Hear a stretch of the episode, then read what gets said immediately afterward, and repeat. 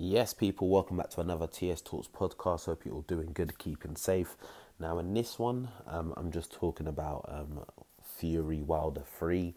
Obviously, had their press conference uh, a couple days ago, and um, it was an interesting press conference. Um, obviously, Deontay Wilder came out with his, you know, his little speech. Um, I, I I can kind of see that mentally Fury's, you know, somewhat got to him. And, um, you know, after the little speech that he, he did at the beginning of the press conference, he chose not to engage um, and answer any questions. And you know what? Um, as much as, you know, following the last fight, he's made um, a ton of excuses. And, you know, now, now after the press conference, he's even done some interviews and said he he has no proof of the things that he's he stated.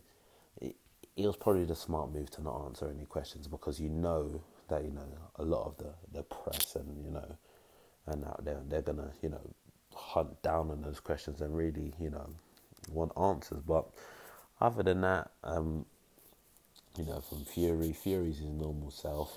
Um, Fury can wind anyone up, and, and even and even in it, he ended up, you know, getting a bit heated with Malik Scott, and then it was the bit when Malik was saying, "Oh, about um, Fury bust his eardrum," and obviously there was a thing with Wilder's ear in the last fight, and then Fury's like, "Yeah, the next in the next fight, I'm gonna I'm going for his eardrum." Like he's like, "I'm going for Wilder's eardrum." That's it.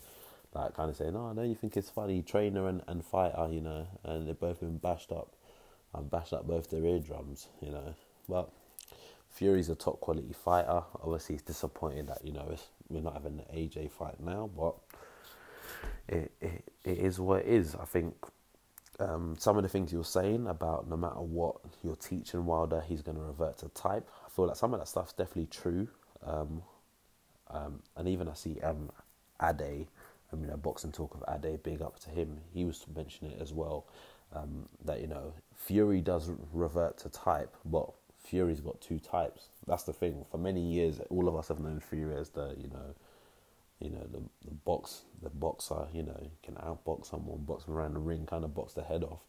But in that last fight, we saw a man that said, "Yeah, I'm coming to put you under pressure and whatnot." And I I, I think that's a thing that it, it may play in the back of Wilder's mind because it's like, well, you know, is he gonna come do the boxing thing? Is he gonna come do the you know, pressure fighting thing. And the thing with Fury, we've seen him do before. I, I doubt he would pull it out for a fight like this, but we've seen a man fight Southpaw before. So you don't, you, he's the sort of man. I don't even think sometimes he knows what he's gonna do. That that's the thing. Even the last fight when he said, "Yeah, I'm gonna," you know, come out, put him under pressure, etc. Even myself, I was thinking, "Yeah, you're saying this, and you're gonna be on the back foot," but you weren't. So, you know, it'd be interesting to see um, you know, whether there's another press conference um, just around, you know, the weighing time and, and that, um, and whether Wilder wants to, you know, speak more then. Um, but yeah, uh, the face off was very intense, you know, it was going on for a lot of minutes. And, you know, when Wilder eventually put his glass on to walk away, you could hear like Fury's side, like, yeah, we won and whatnot. And it looked like at a stage it was going to go off between um, Wilder's lot and Fury's lot, and you know, Shane and another man were really.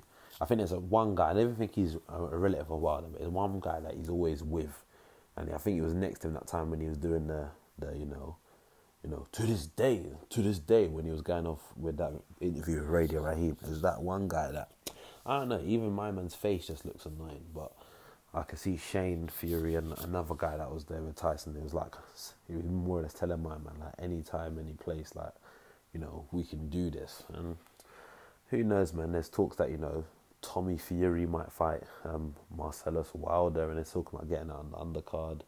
Um, personally, I think it would be uh, an interesting fight between those two. Um, obviously, Marcellus had that a lot, a lot of smack. I remember the time he, he was, I think, which fight was it?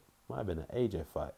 Uh, he come and he was all on the thing of like you know he, he, and before the fight he was like he was ready to kind of you know do a thing with Bellew and Bellew was like look man you're not you're not even on my level like and you know time has, shown that you know he's been rocked well and got sparked out by some next guy and you know, at time he was thinking that he's ready for Lawrence Okolie. I think Okolie would have, you know, demolished him. He's still demolishing him now, but you know, it is what it is. If those two fight, it'll be good. I think it'll be good for the, it'll be good for the event. Obviously, they're talking about this heavyweight un- undercard, but I think for those two, if they would, you know, if they wanted to scrap it out, obviously, Tommy Fury would be fine at cruiserweight. I know, predominantly he's not a cruiserweight, but it, it'll be good entertainment, man. And um, this kind of leads into another thing I wanted to talk about, which I was meant to talk about it last week, but I didn't. But it was like the whole, you know, um, Mayweather um, Paul fight, and it's like, oh, oh, but you know, it's ruining the legacy of the sport and and whatnot.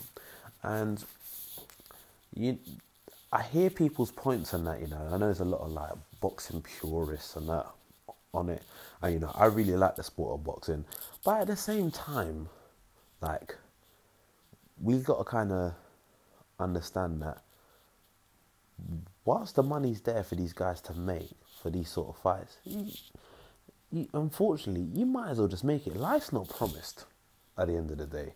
You know, for many of years, you see you, you see all these fighters when they retire. You know, they're broke, but the promoters are fine. If if if man can, you know, if Mayweather can fight my man, uh, you know, was it like thirty mil main? What? Calm. I ain't got no massive following on on no platform like that. If I had a massive following, and I say, "Oh yeah, you know, you in a fight?" Obviously, I'm a I'm I'm a big man, so I'm a heavyweight. If a man say, "Oh, do you want to fight Joshua?" Um, you know, in some exhibition fight because you got a big following, I'm not gonna give you twenty mil. What? I'll take that gladly. You know what I mean? Like people got to understand. People like, oh, you, you can't just do everything for the money. Oh, it's about legacy. And I think Mayweather made a point. It's like, well, my, my family can't eat legacy. You know, there's certain things like royalties and that that may be able to, you know, provide some sort of wealth for generations to go. But in in general, um, life, life ain't promised. Like you got to live every day like it's your last. You see with the situation with Christian Eriksen the other day. Like life ain't promised. That's a you know a healthy athlete collapsing on the pitch. A lot of us out here aren't healthy. So for the, these men, if if you can fight a man that you know is not a, a serious boxer, and and make some you know make some decent change off of it, good luck to them. You know, it's very unlikely you're going to see me hating on on someone that's found a, an opportunity, you know, to make money. And I think another thing that, was said was that, you know, if you're not interested in it, don't pay for it, don't watch it. But you know, the demand's up, the demand's high for it. So when the demand's high for something, it is what it is. I think I see one interview where um, I think maybe Hearn was even slaying it, but it's like you put these men like headline on the card and that you.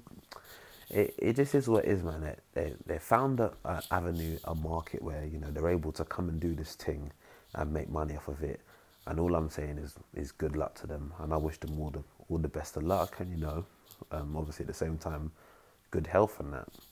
And yeah, that's my thoughts on it. So yeah, that's it for me on this one. Um, I'll be grateful to get your thoughts on it. So obviously, if you're listening on the YouTube, um, let me know your thoughts in the comment section below. Um, if you're listening on the Spotify, then you know definitely hit me up on like my Instagram, um, ts talks underscore. And yeah, man, let me know your thoughts on this, and I hope to catch you on the next one. Peace.